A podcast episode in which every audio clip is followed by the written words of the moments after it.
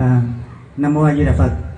Thì à, sau khi à, à, đại đức à, giảng sư có như đề nghị chúng ta à, trong à, pháp hội ai có thắc mắc điều gì, ai có cần phải à, những cái điều gì mà chưa được hiểu đó về vấn đề Phật pháp đó, thì quý vị có thể uh, giơ tay lên và chúng tôi sẽ đưa micro về dưới đó để quý vị à, hỏi và đại đức sẽ đáp lời để chúng ta cùng hiểu. A di đà phật. Hồi nãy giờ quý vị nghe có cảm giác lạnh không? Lạnh không? Lạnh à. Rồi nghe tiếp thu được hết không? Có mà có siêu quá. À, ai thắc mắc thì mạnh dạn đi câu hỏi. Bất cứ câu hỏi gì. À, trước khi uh, chờ đợi câu hỏi của quý vị ở phía dưới à, chúng tôi có nhận được một cái câu câu hỏi như thế này. Đạo tràng à, niệm phật chùa thọ thành kính bạch thầy. Chúng con cần một việc cần thỉnh giáo thầy xin thầy chỉ giáo cho chúng con được biết việc như sau. Có nhiều bác già nói rằng là nữ không được đánh. Thì a di đà phật. Nếu các bác già đó là người nữ mà phát biểu như thế là tự hạ thấp nữ giới của mình đạo lý nhà phật chủ trương bình đẳng. Bình đẳng à, được hiểu dưới nhiều góc độ. Thứ nhất là bình đẳng giới tính giữa nam và nữ. Trong tất cả các tôn giáo trên thế giới, đạo phật là tôn giáo đầu tiên và cũng là tôn giáo duy nhất chủ trương về nam nữ bình quyền. Do vì chủ trương nam nữ bình quyền cho nên người nữ có vai trò đóng góp các các phương diện bình đẳng xã hội khác. Ví dụ như là bình đẳng về à, giáo dục bình đẳng về chính trị bình đẳng về đạo đức bình đẳng về tâm linh và thậm chí là bình đẳng về quả vị chính đắc. Cho nên à, tất cả những cái quan niệm cho rằng là người nữ với chu kỳ à, ngày tháng của họ là dơ hay là có quế là một quan niệm sai lầm. Thanh tịnh và có quế theo Phật giáo đó được hiểu là ở tâm. Nếu người nào lúc nào tâm cũng nghĩ đến sự um, hại người khác nói những điều xấu làm những điều sai thì người đó được gọi là một phần tử cấu quế về đạo đức. Và cấu quế này mới đáng ờ, là lên án và cần được vượt qua.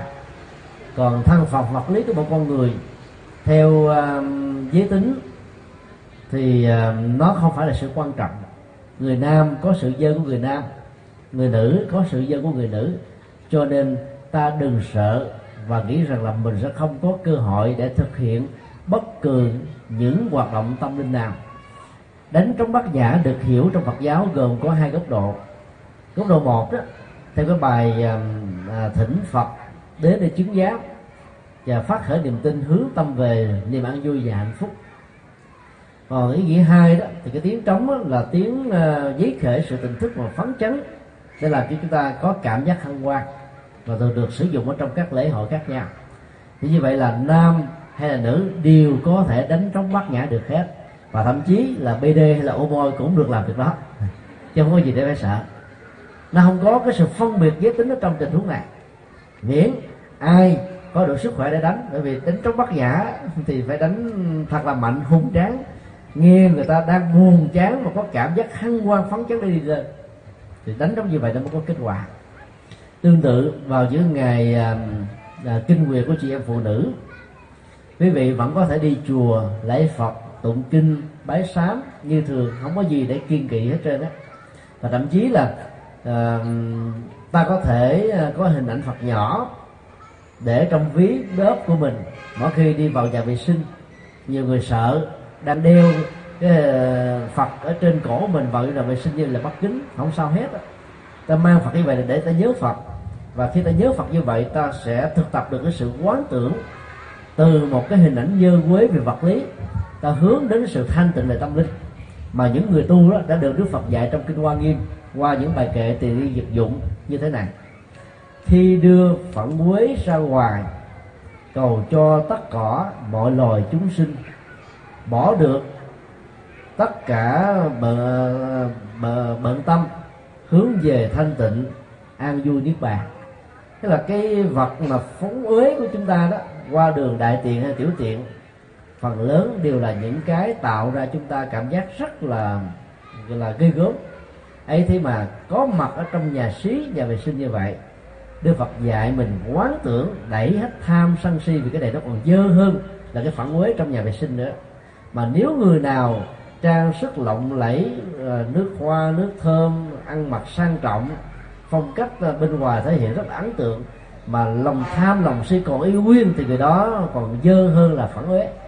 Cho nên ta phải thực tập là làm sao cho thanh tịnh hành vi và lời nói việc làm của mình. Còn những cái dơ quế vật lý, ai cũng có. Đi ra cái nơi nóng nực, hai chục phút sau là thân thể mình bị dơ, do bụi à lao động chút xíu là thân thể cũng có thể bị dơ.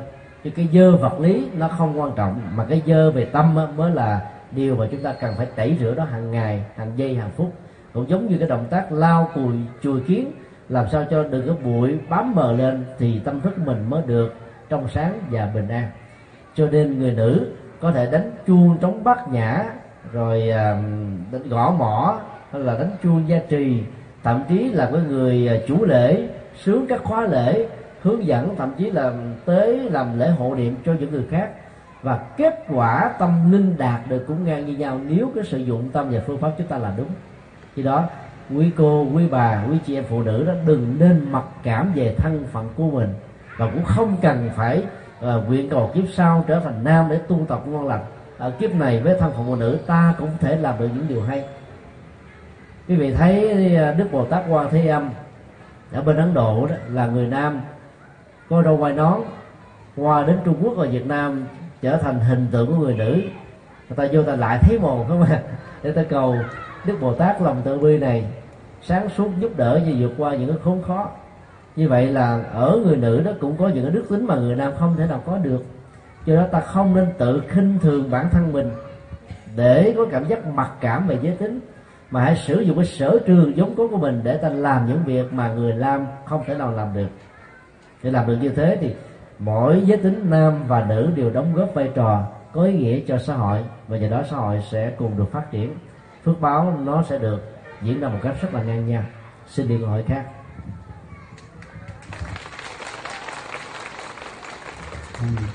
à, đại diện à, đạo tràng à, niệm phật chúng con xin tri ân công đức thầy đã à, phân tích rõ ràng cái đạo tràng của chúng ta được rõ và được à, hiểu hơn. À, bây giờ đề nghị toàn thể quý vị ở dưới đó có thêm câu hỏi thứ hai xin giơ tay để chúng ta à, hỏi và thầy sẽ giải đáp cho chúng ta được hiểu. Chúng tôi đứng lên và mời quý vị hãy nhìn quan sát thầy chủ trì à, quán pháp và đại đức ngồi bên cạnh cách ăn mặc à, của ba thầy có phần giống có phần khác không ạ? À? cái chiếc áo như thế này đó là nó có từ gốc rễ văn hóa y phục của Trung Quốc. Và chiếc áo của tu sĩ thời Đức Phật thì nó khác hơn. Gọi là gọi là giống y. Thì trong cái uh, chiếc y phục của truyền thống Ấn Độ ngày xưa đó thì nó có ba loại. Uh, thượng y hạ y và trung y. Cái trung y và hạ y đó có thể hiểu nôm na là cái ờ, cái cái khố và cái um, áo ngắn bên ngoài. Còn cái thượng y đó tức là cái chiếc y quấn à, từ vai xuôi uh, chân của con người. Mà hiện giờ chúng ta thấy các đức phật đó được làm bằng cái hình tượng có chiếc quấn y như thế. Trong các cái lễ hội hoặc là giảng kinh thuyết pháp tụng kinh bái sám bố tát thì uh, ba chiếc y này cần phải có mặt cùng một lúc còn trong sinh hoạt thường nhật đó, thì không cần đắp quá thượng y để cho nó dễ dàng làm việc đi tới đi lui. Nền văn hóa của ấn độ thì à, thích cái bên phải vì bên phải tượng trưng cho sự kiết tường. Cho nên trong kinh đó, quý vị đọc, ví dụ như là kinh phổ môn quan thế âm nó có cái đoạn là bồ tát vô tận ý, từ chỗ ngồi đứng dậy, trạch áo, bài vai hữu. Vai hữu là vai phải thì bây giờ bên phải nó bày ra như vậy đó, tượng trưng đó là lòng tôn kính của mình dành cho đức phật hay là một cái nhân cách nào đó đang đối diện trước mặt mình. Và làm cái động tác đó, ta cũng đang đồng thời muốn dân tặng cái sự bình an hay là điềm lành điều tốt đến với người kia. Đó là nền văn hóa của ấn độ về phương diện y phục. Các nhà sư nam tông, các nhà sư cơ me các nhà sư của khắc sĩ đó còn giữ được cái truyền thống ăn vận như thế này cho nên à, đừng à, lấy cái gốc rễ văn hóa Việt Nam để ta đánh giá gốc rễ văn hóa y phục của người Ấn Độ. À, lấy gốc rễ Việt Nam thì ta hiểu là một người lịch sự phải ăn mặc kín đáo. Còn nhà sư gì đó ăn mặc à, lòi một cánh tay bên không à? Nó không có đẹp. Đừng nghĩ như thế vì lấy hệ, hệ quy chiếu như thế sẽ làm cho chúng ta đánh giá sai bản chất văn hóa.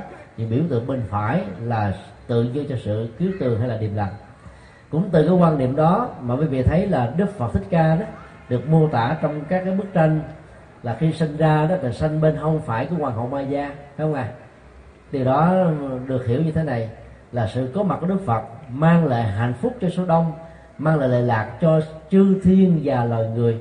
Nói như thế nó cũng hay, nhưng mà hay hơn là bằng ngôn ngữ biểu tượng qua hình ảnh, đó là sanh ra từ bên không phải. Trên thực tế thì đức phật không phải sanh ra không phải mà đức phật sanh ra cũng giống như bao nhiêu người bình thường của chúng ta.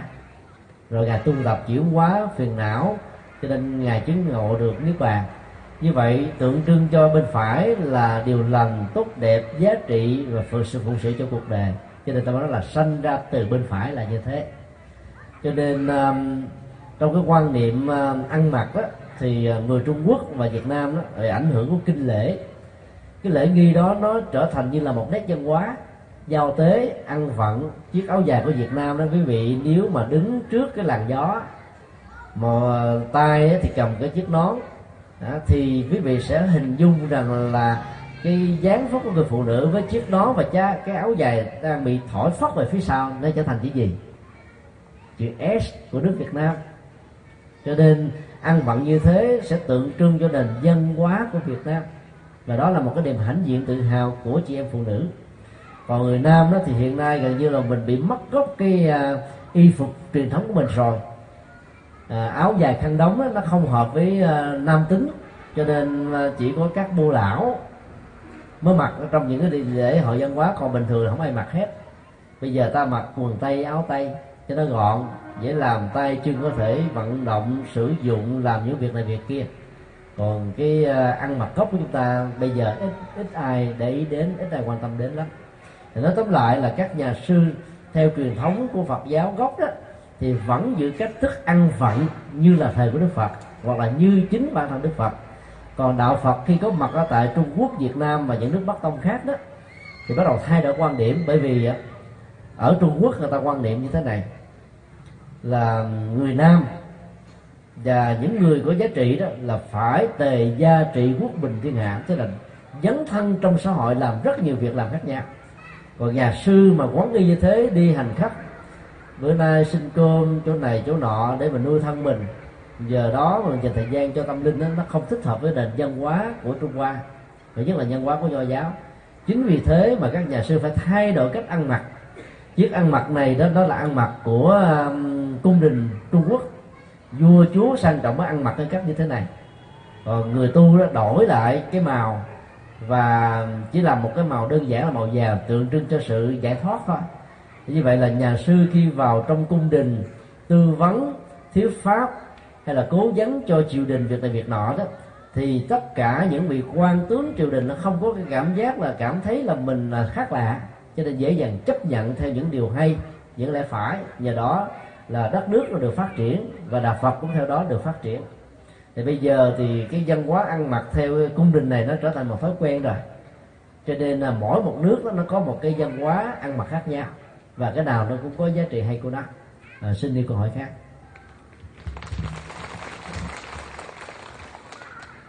À, tiếp theo là xin uh, quý vị đạo tràng hoặc là quý vị thính giả nào có thể hỏi thêm câu hỏi thứ ba. Nam mô Bổn Sư Thích Ca Mâu Ni Phật. Kính bạch thầy, hôm nay à, chùa Thọ Thành của chúng con rất có nhân duyên được thầy của Trung ương về đây giảng cho một thời thuyết pháp. Chúng con rất tri ân của thầy. Thì hôm nay con cũng có một câu hỏi. Câu hỏi này là chỉ ngắn gọn thôi. Câu hỏi đó là, sự nghiệp của chư tăng là gì? Thầy cho con biết. Dạ xin hẹn câu hỏi rất ngắn gọn nhưng mà sự trả lời có dài cũng không thể nào thỏa mãn được lắm. À, vì nó rất là khó. Sự nghiệp của chư tăng có thể à, chia làm à, ba phương diện. Phương diện nhất đó tạm gọi là cái à, cái mục tiêu gần. Mục tiêu gần đó là tu tập phát triển đạo đức tâm linh. Để trước nhất là làm cho mình được hạnh phúc. Và sự từ bỏ gia đình sự nghiệp cắt đứt cái tình thương, tình thân của những người thân để mang lại cái niềm hạnh phúc nội tại thông qua sự tu tập. Đó là cái mục đích đầu tiên. Mục đích thứ hai đó là sau khi đi tu đó, thì người tu sĩ sẽ có thể là bận rộn hơn là người tại gia nữa. Rất nhiều người tại gia đó khi nhìn thấy cái đời sống của quý thầy trong chùa, quý sư cô trong các chùa cảm thấy thích, cho nên à, muốn trở thành người tu để từ bỏ hết những cái chuyện nhộn nhịp, bận rộn làm ăn, khốn khó bên ngoài đời ai mà phát xuất từ một tâm niệm như thế là chán đề chốt đề đi tu không nên không à thì hãy nhớ cái câu nói của các tổ ngày xưa đó. Cà sa vị trước, hiềm đa sự. Dĩ trước cà sa, sự cánh đa. Tức là chưa mặc áo tu, thì thấy cuộc đời bận rộn nhiều quá cho nên chán muốn vào chùa mà tu. Nhưng khi vào chùa rồi thì ta phải biết rằng là mặc áo cà sa rồi trách nhiệm bổn phận sự nghiệp nó còn nặng hơn là người tại gia nữa. Người tại gia đó mỗi một ngày 24 giờ chỉ làm ba 8 giờ làm việc 8 giờ sinh hoạt gia đình 8 giờ ngủ. Như vậy là nếu một đời người 60 năm á, thì người tại gia đã ngủ hết là hai chục năm mà còn làm việc bây giờ đâu đúng hai hai chục năm không à làm việc 8 tiếng đi nữa cũng không đúng được hai chục năm bởi vì thứ bảy chủ nhật ta không làm việc. Còn những cái nơi mà lè phè đó thay vì 7 giờ làm việc thì đến 8 giờ rưỡi mới mở cửa. 11 giờ mới được đóng cửa thì 10 giờ rưỡi đi về sớm rồi. Thì cứ như thế ta cắt xén cái thời gian của công sở. Thì như vậy là làm việc không tới hai chục năm mà ngủ đến hai chục năm. Còn có nhiều người ngủ còn hơn hai chục năm nữa. Thì như vậy là cái sự nghiệp đó là cái sự nghiệp nó phục vụ cho ăn mặc ngủ thôi. Tức là hạnh phúc của đời sống giác quan. Còn người xuất gia thì, thì nó không có quan trọng về vấn đề ăn mặc ngủ. Mà đức phật thường dạy là tam thường bắt túc ăn mặc và ngủ đó nó chỉ bằng 50 phần trăm đến tối đa là 70 phần trăm so với người tại gia thôi.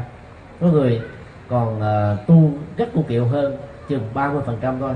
Tại gia ngủ 8 giờ người xuất gia ngủ 4 tiếng đến 5 tiếng thôi.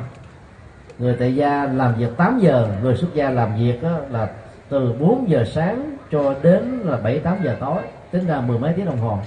Quý vị không tin bữa nào tới đây quan sát thầy trụ trì chùa thọ thành thì biết là thầy làm như thế nào không à làm hết việc này, việc kia làm hoài làm mãi, mà vẫn thấy không hết việc. Hết giờ chứ không hết việc. Như vậy là cái mục đích thứ hai đó là góp phần đóng góp cho xã hội, giúp cho những người hữu duyên với Phật pháp có được điều kiện đến chùa, giải phóng được nỗi khổ, niềm đau của bản thân mình. Và cái đó là cái mục đích dấn thân, như là một cái phương tiện nhập thế rất là quan trọng của đạo Phật cho nên đi tu theo đạo Phật không phải là trốn trại cuộc đời. Như quý vị thường được mô tả trong chuyện tình Lan và Điệp. Thấy không ạ? Quý vị nhớ với bài à, ca Lan và Điệp hơn Điệp ơi, các đức di tu để cài thêm dây điện thoại. À, chắc tôi Các đức dây chua mà cài dây điện thoại là mệt lắm á. Cho nên nó là chán đề mà vào chùa, sống làm sao nổi. Thì trong chùa yên lắng càng yên lắng nhiều chừng nào thì ta càng nhớ lại bóng dáng của cái người làm cho mình khủng hoảng chừng đó. Cho nên người đi tu phải là người có lý tưởng. Từ bỏ sự nghiệp công văn việc làm của mình, thậm chí là đầm lương, gia tài luôn, để ta đóng góp cho xã hội. Và phương diện thứ ba được gọi là cái lý tưởng lâu dài. Nó đòi hỏi không phải là một kiếp này mà còn nhiều kiếp về sau. Đó là làm thế nào để chuyển tính phàm người tục ở trong bản thân mình trở thành tính thánh và sự giác ngộ. Cái việc tu tập cốt yếu là để chặt đứt cái con đường sanh tử để chúng ta không còn bị thối chuyển ở trong ba cõi và sáu đường. Đây là một hành trình rất dài, khởi đi từ tâm, diễn tiến từ tâm và kết thúc cũng ở tâm. Có rất nhiều người bỏ cuộc đối chừng, có rất nhiều người bỏ cuộc 70 phần trăm. Có người người mới có 10 phần trăm đã bị bỏ cuộc. Có người đi đến đích điểm cuối cùng thì mới thôi. Và cái hiện tượng tu tập rèn luyện tâm linh để chứng đắc đạo quả như thế đó, được các tổ Việt Nam gọi đó là hiện tượng bóng uh, trứng cá bông xoài. Cây trứng cá ở đây có nhiều không? Chắc ít lắm không à. Ở trong nam người ta thích trồng cây trứng cá để các cái quán cà phê các quán trà vì cây nó lên rất là nhanh mà trái nó ăn cũng rất là ngọt. Nhưng một cái cơn lốc thổi qua hoặc là cơn gió bình thường thôi là cây trứng cá nó làm cho các cái trái trứng cá nó rất lịch lịch đụi đụi không còn gì hết trơn. Và bông sòi đến cái mùa nở của nó đó, quý vị thấy là chỗ nào cũng là bông. Nhưng mà kết trái chỉ có vài chục trái thôi. Cho nên đó là một cái hiện tượng sàng lọc. Vì vậy là để có được cái thành quả giác ngộ tâm linh đó, thì ta phải chấp nhận cái quy luật sàng lọc đó. Đó là một quy luật rất là nghiêm khắc do đó, người tu đó cần phải đạt được, có thể là một trong ba mục đích vừa nêu. Và xem trí tuệ là sự nghiệp chân chính của mình. Việc xây chùa, làm từ thiện hoằng pháp, giáo dục, văn hóa, nghệ thuật, đều là những cái phương tiện cần thiết để nhập thế tức là mục đích thứ hai. Và cái quan trọng nhất là trong các việc làm này trí tuệ chúng ta cần phải được tăng trưởng trên nền tảng là không chấp trước thành quả. Vì như thế là cống cao hoặc là để cho các tôi làm cho mình bị thất đi mất đạo. Phát triển trí tuệ được tốt thì sự nghiệp của người tu được tăng trưởng. Cho nên trong kinh di giáo đức phật có dạng câu như thế này, duy tuệ thị nghiệp. Sự nghiệp chính của người tu là trí tuệ bởi vì có trí tuệ thì ta mới có thể giúp cho mình được hạnh phúc và giúp cho người khác được hạnh phúc. Còn chỉ có tình thương đơn thuần là thôi, ta không đảm bảo được việc đó. Chỉ vì thế đức phật còn đưa ra một cái ánh dụ thứ hai. Trí tuệ và hạnh phúc đó, nó là đôi cánh của con chim. Có trí tuệ thì ta có được hạnh phúc. Có hạnh phúc chân chính thì ta có được trí tuệ. Thì có được hai vế như thế con chim nó mới cất cánh bay cao và bay xa. Và nền tảng chính yếu vẫn là nằm ở trí tuệ mà thôi. Như vậy là dâu theo mục đích một mục đích hai mục đích ba thì sự nghiệp chính của người tu, ngoài lòng từ bi của sự dấn thân phải là trí tuệ. Có được trí tuệ thì tất cả mọi phật sự, mọi dấn thân đều được thành tựu. Trong nghịch cảnh, ta không chán nản, thất vọng, bỏ cuộc đối chừng mà xem đó là một cái phương tiện khích lệ lửa thứ gia tâm linh cho chúng ta có được kết quả cao nhất xin đi câu hỏi khác. Nam mô di đà phật tụi con sức tri ân lời giải thích của thầy.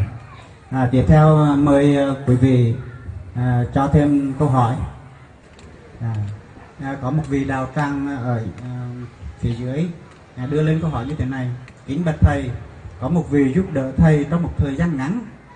Sau thời gian đó nói xấu thầy thì có tội gì không? Tội nặng hay là nhẹ? Câu hỏi đặt ra trong một cái tình huống có thật không? Phải chỉ ở nơi đây mà ở nhiều nơi khác đó. Trước nhất là chúng ta phân tích câu hỏi trở thành là ba yếu tố. Yếu tố thứ nhất là giúp đỡ thầy. Yếu tố thứ hai là giúp đỡ trong thời gian ngắn chứ không phải giúp đỡ dài. Yếu tố thứ ba đó là sao giúp đỡ trở thành nói xấu. Thì chúng ta thấy là trước nhất đó, giúp đỡ thầy là một phước báo.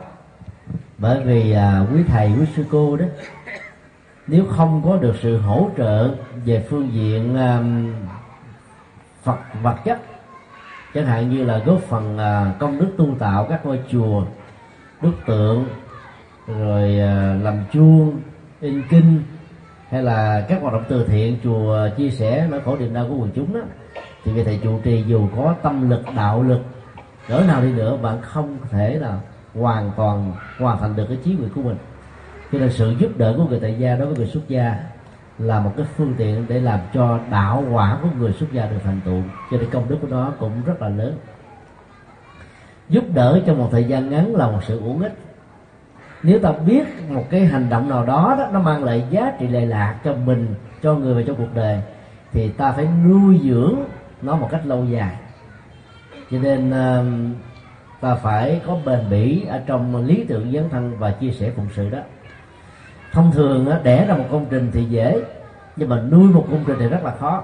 Chúng tôi làm mà thư ký của ban từ thiện trung ương giáo hội đó là 5 năm. Ở trong nhiệm kỳ qua đó, thì à, mới thấy như thế này là những cái trung tâm à, từ thiện chẳng hạn như là tuệ tỉnh đường ở các tỉnh mỗi một tháng như vậy chi tiêu khoảng là 100 cho đến là hai ba trăm triệu đồng. Người ta đã vận động à, một cái ban bảo trợ khoảng vài trăm người thì trong cái thời gian đầu đó, những ờ, mạnh thường quân, những người ờ, có tấm lòng vàng đó, rất là dễ dàng phát tâm. Như tháng thứ hai, thứ ba, thứ tư, ngày càng giảm xuống, ngày càng rụng xuống, ngày càng mất luôn. Có nhiều người phải đổi số điện thoại khác vì sợ ông thầy ông gọi điện thoại đến mình. Như vậy là thay vì đem phước báo đến cho mình mà mình sợ, mình khóa điện thoại lại thì mình đã vẫy tay chào với phước báo và công đức còn nếu mình không có điều kiện để làm nữa, thì mình cứ nói, thầy thầy ơi, cho phép tôi chờ một thời gian khác khi nào tôi làm ăn khám khá tôi sẽ giúp tiếp thôi. Vì đức phật đâu có khi chúng ta là làm hết tất cả những gì ta có cho từ thiện đâu. Đức phật dạy cái quản trị tài chính của gia đình đó chia làm bốn phần.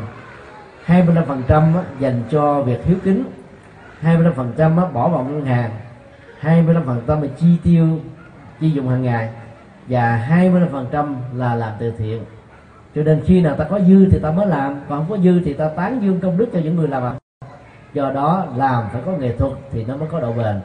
Mà muốn có độ bền đó thì ta phải thấy rõ giá trị cái việc làm là tốt, thì ta không thể nào làm trong một thời gian ngắn. Tình huống thứ ba mới là rắc rối cuộc đời. Cái vết thứ ba là trở lại nói xấu thầy. Nói xấu thầy nó có nhiều lý do. Thứ nhất, ta bị sụp đổ thần tượng ở ông thầy ta kỳ vọng ông thầy à, chuyện a chuyện b chuyện c mà ông thầy, ông không chịu quan tâm mình, không giúp đỡ mình, không có ưu quyền ưu thế gì cho mình, cho nên mình chán quá, mình bỏ ổng. Hoặc là đó, là là là ta là một người khó tính. Dù ổng có làm đúng, ta cũng phê bình. Hoặc là kể từ khi ổng làm, ổng nổi quá, nhiều người quần chúng đến với ông quá, cho nên mình cảm thấy lẻ loi, bây giờ mình trở thành phụ thuộc rồi. Mình trở thành một cái bóng rồi, cho nên mình chán quá, mình phê bình, chỉ trích nó xấu tùm lum cả ba tình huống đều là một sự sai lầm. Không riêng gì nói xấu quý thầy quý sư cô mà nói xấu người khác đó, cũng là sự tổn phước. Đức phật dạy chúng ta trong um, điều đạo đức thứ tư của người tại gia đó là um, nói những cái điều um, không gây chia sẻ nói những điều um, không có chửi tục mà có văn hóa nói những điều có ích lệ cho cuộc đời thì phước báo chúng ta gia tăng mình có miệng thông qua miệng mình thể hiện được sự truyền thông. Tán dương ca ngợi khích lệ những việc làm tốt đẹp. Nhờ đó phước được tăng trưởng. Bây giờ có cái miệng mà mình không nói những điều tốt mà chỉ toàn là nói điều xấu thôi thì phước chúng ta sẽ bị tổn giảm. Điều xấu đó dù có thật hay không có thật nó cũng đều dẫn đến nhiều cái um, cái bế tắc trong các mối quan hệ.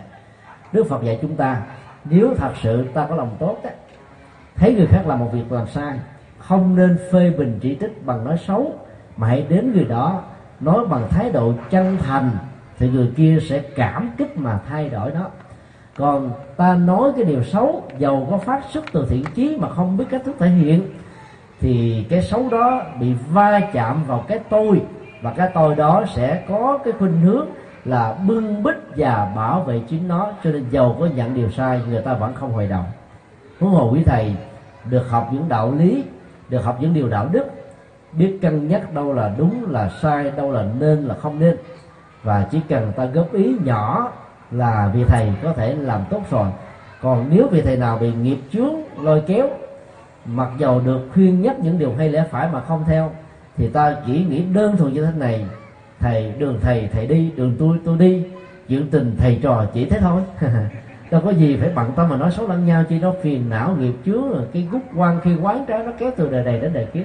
Phải không à đó là một cái nghệ thuật để chúng ta giữ cái phước báo đã làm giàu, ủng hộ ông thầy trong một thời gian ngắn mà thôi. Huống hồ, có nhiều người làm rất là dài, thì lại càng không nên như thế nữa. Cho nên nói tóm lại, thay đổi thái độ nói xấu, thành sự xây dựng dầu người kia không nghe theo phước báo, vẫn gia tăng. Xin điểm hỏi khác. Rồi có câu hỏi à, tiếp theo. Kính bạch thầy con và người đó không thù hận gì cả. Không hiểu tại vì sao người đó gặp con bất cứ lúc nào cũng mắng chửi con. Con rất muốn hòa đồng nhưng mà họ vẫn chửi con. Có phải tại vì nghiệp của con quá nặng hay không? Dạ, yeah, câu hỏi này à, đòi hỏi sự thông cảm duy nhất của tất cả chúng ta có mặt tại đây. Không phải người đặt câu hỏi rơi vào tình huống đó là duy nhất, mà rất nhiều người trong chúng ta đó, trong nỗ lực thiết lập chăm sóc hạnh phúc cho mình và người, đã dướng vào cái phản ứng của người đối lập là không có thiện cảm và cũng không có một cái tình cảm thân thương để đón nhận một cách có ý nghĩa về những gì mà ta đã ứng xử tốt với người đó thì trong tình huống đó trước nhất đó ta phải tự cứu lấy chính mình. Đừng buồn đừng giận đừng mặc cảm đừng sầu bi. Cứ nghĩ đơn thuần là có một vị bồ tát nào đó đang gia tâm thử lửa chúng ta coi mình có đủ kiên tâm bền chí để làm việc tốt đó hay không. Cứ quan niệm như thế thì ta không có mặc cảm gì với người kia. Dầu người kia có đón nhận nó không, không đón nhận nó thì trước nhất ta phải hiểu rõ ràng là thể hiện điều tốt với người khác là một phước báo. Thể hiện điều lành với người khác là một niềm vui. Có phước báo, có niềm vui thì ta đã làm trọn bổn phận và trách nhiệm của mình rồi. Còn tiếp nhận người, của người khác hay không là một chuyện phụ thuộc thôi.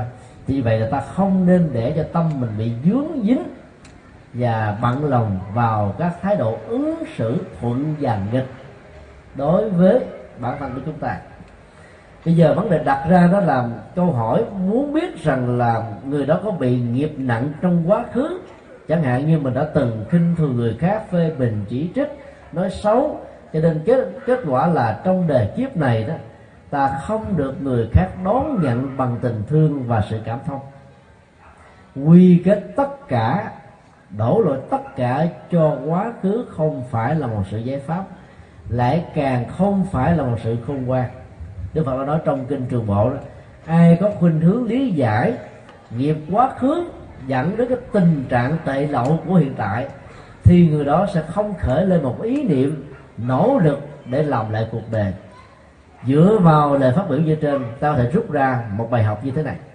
Thứ nhất, tất cả những bế tắc trong các mối quan hệ đó, nó có gốc rễ khoảng từ 50 cho đến 90 phần trăm của hiện tại còn cái phần rất ít còn lại là một cái đà của quá khứ mà thôi. Và do đó, ta lấy cái nỗ lực chân chính ở hiện tại để chuyển hóa nghiệp quá khứ thì trước sau gì ta cũng thành công. Vấn đề còn lại là kiên nhẫn và thời gian sẽ là một lời giải đáp. Có rất nhiều người có một cái gương mặt rất là xấu, nhìn vào là dễ bị ác cảm lắm. Cho nên đi tới đâu làm việc tốt gì, người ta cũng không đánh giá cao về mình nếu mình thiếu tu, thiếu học đó, thì mình buồn. Còn có tu, có học thì mình xem đó là chuyện bình thường. Nhà cao thì gió lớn.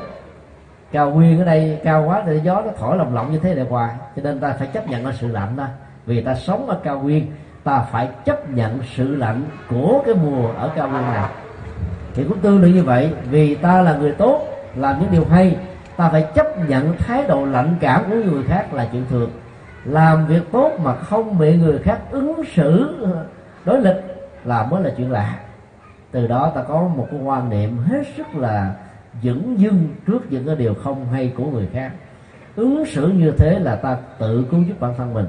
Còn về nhân quả đó, chúng tôi tin chắc rằng bền chí kiên tâm, có tấm lòng tốt, không ác cảm, không mặc cảm, không phản cảm lại với những hành động không có thiện cảm với mình, thì trước sau gì ta cũng đắc nhân tâm vì nếu nghiệp quá khứ có là một sự thật nó sẽ được chuyển nghiệp bằng những hành động chân chính của chúng ta. Mong quý vị đủ bền lòng kiên trí để nhìn thấy được cái nụ cười và thái độ ứng xử tích cực của cái người chưa hiểu được ta trong một tương lai gần. Xin đi câu hỏi khác. Câu hỏi tiếp theo. Nam mô di đà phật.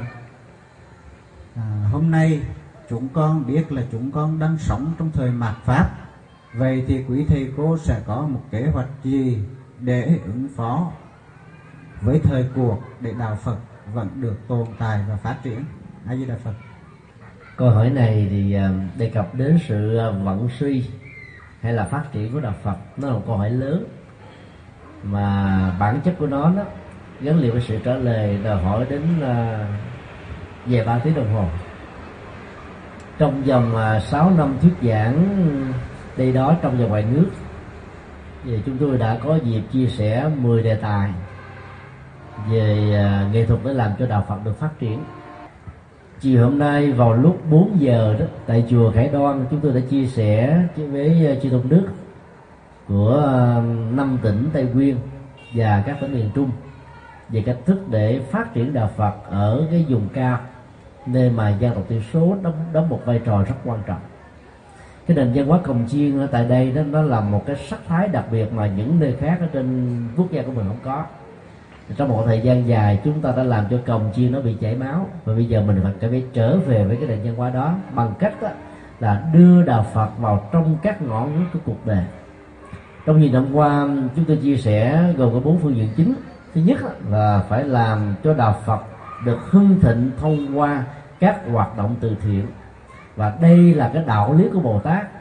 Ở trong tứ nhiếp pháp tức là bố pháp đắc nhân tâm đó thì bố thí ái ngữ lệ hành đồng sự vẫn cho thấy là sự chia sẻ sở hữu tài sản của mình cho những người bất hạnh nghèo và ngặt á, là một yếu tố không thể thiếu.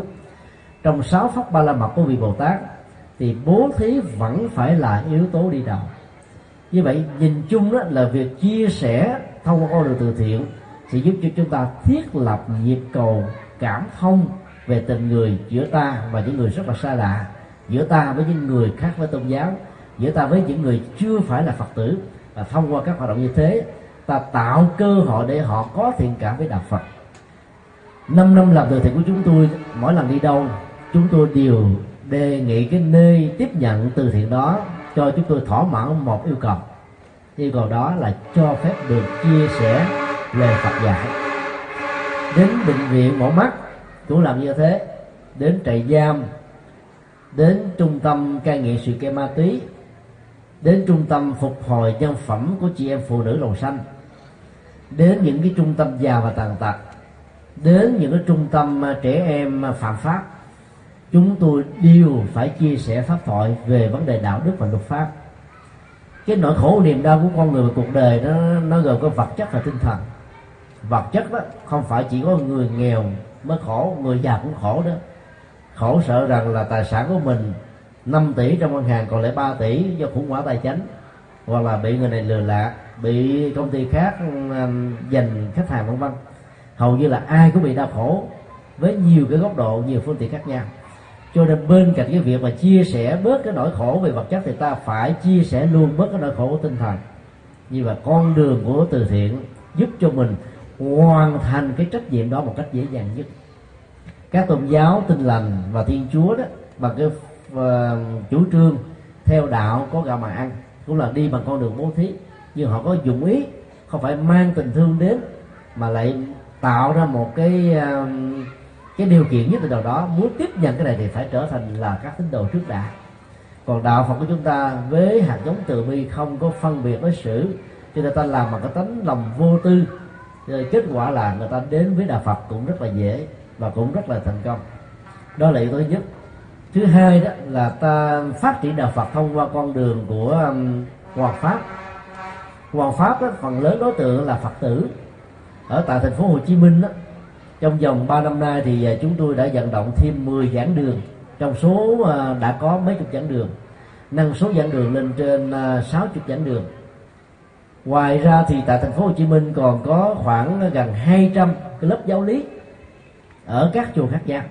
Mà báo giác ngộ là mỗi kỳ chỉ đăng những cái giảng đường chính thôi, chứ còn nếu mà đăng hết các giáo lý vào những cái ngày cuối tuần hay là những ngày ở trong ngày hành chánh thì có lẽ là không chỗ, nó nó trốn nhiều chỗ quá, cho nên không cần thiết.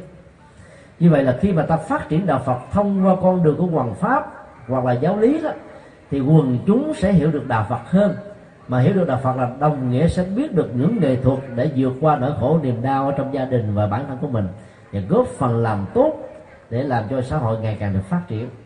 Cho nên về phương diện này đó chúng tôi cho rằng nó là cái mũi nhọn rất quan trọng để đẩy lùi các cái quan niệm mê tín dị đoan các hủ tục ở trong xã hội mà phần lớn là bị chịu ảnh hưởng trực tiếp từ nho giáo của Trung Quốc mà ra.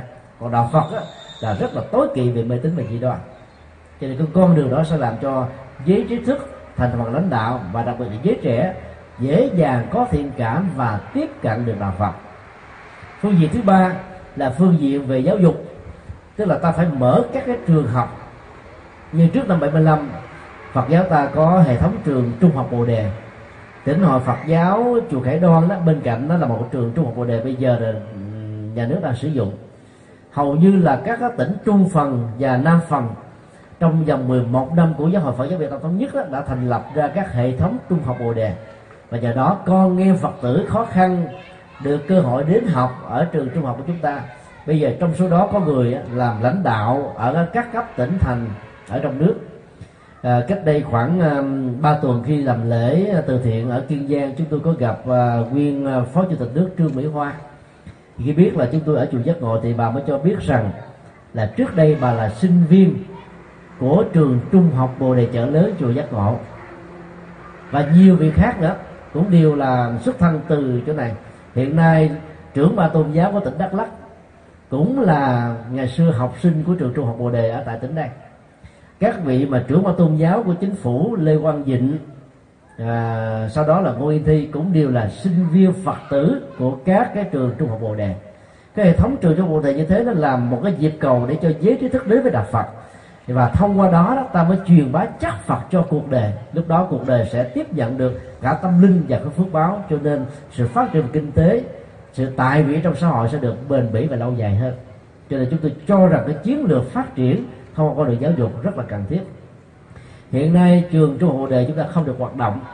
Một số nơi đã nỗ lực bằng cách là đưa Phật giáo thông qua con đường của các trường mẫu giáo. Chúng tôi cho rằng là cũng rất là hay mẫu giáo đó nó là một cái trang giấy trắng. Đối với nhận thức của con em. Bây giờ ta đưa chất Phật vào. Ví dụ như khi mà cho ta cho đồ chữ đi. Là một người Phật tử thì ta hướng dẫn trong các trường mẫu giáo như thế này. Con thương kính cha mẹ như vậy cái chất liệu hiếu kính đó, nó trở thành là cái hạt giống từ nhỏ rồi. Con xin giúp đỡ mọi người.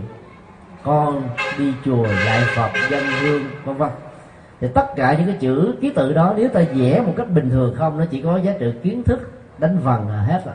Còn ta đưa những cái chất liệu đạo đức của ờ, tâm linh nhà Phật vào, thì con em học ở cái tuổi nhỏ này sẽ gieo được hạt giống Phật.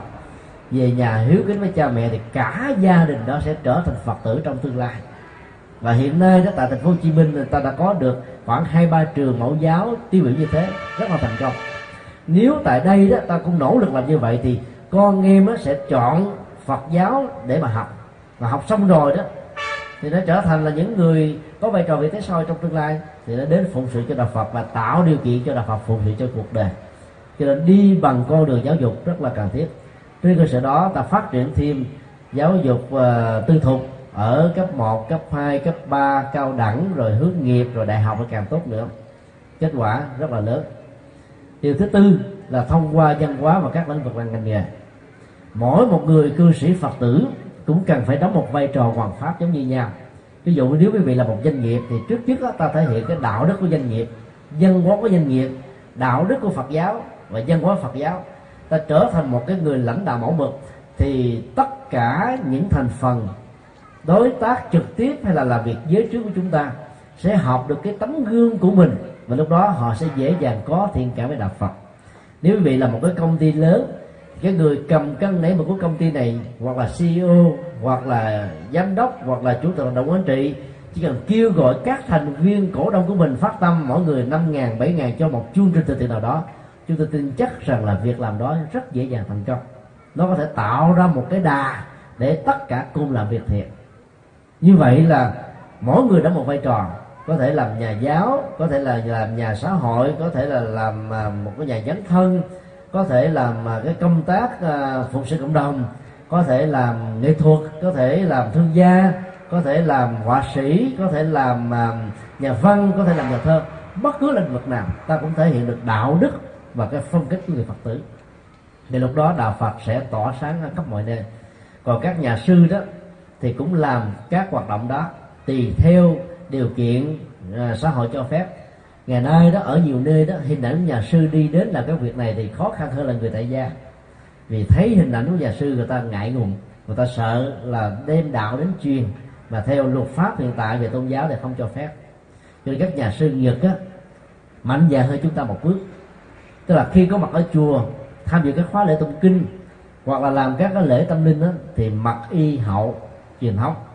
Còn khi có mặt ở công sở thì mặc đồ tây các nhà sư nhật có thể là giám đốc một công ty, một xí nghiệp, không cần nhận tặng phẩm cúng dường của phật tử tại gia. Ngược lại, lấy thành quả kinh tế của mình một cách chân chính, làm các công việc từ thiện và làm một cách rất là thoải mái.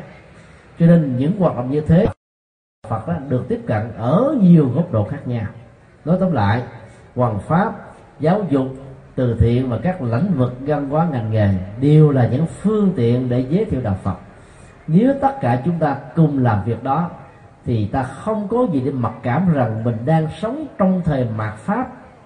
Vì có nỗ lực thì có kết quả, do đó đạo Phật vẫn hưng hiển như thường. Ta chỉ cần hình dung cách đây vài chục năm, đạo Phật ở Đắk Lắk này đâu được phát triển. Bây giờ sau 21 năm thành lập ban trị sự, ta đã có được một trăm ba mươi mấy ngôi chùa. Đó là một thành quả trước đây, ta chỉ có khoảng vài ngôi chùa là có sư trụ trì. Bây giờ ta có 35 ngôi chùa có trụ trì, còn lại là có ban đại diện. Chúng tôi tin chắc rằng trong tương lai, trong vòng 5 năm thôi, thì số lượng các thầy, các sư cô chủ trì sẽ có mặt nhờ việc phát tâm từ các tinh thần đến để làm đạo dấn thân tại đây. Thì lúc đó các ban đại diện, các chùa sẽ nhẹ bớt cái gánh trách nhiệm ở chùa. Và thành quả hỗ trợ cho vị sư trụ trì này sẽ đạt được ở mức độ cao hơn.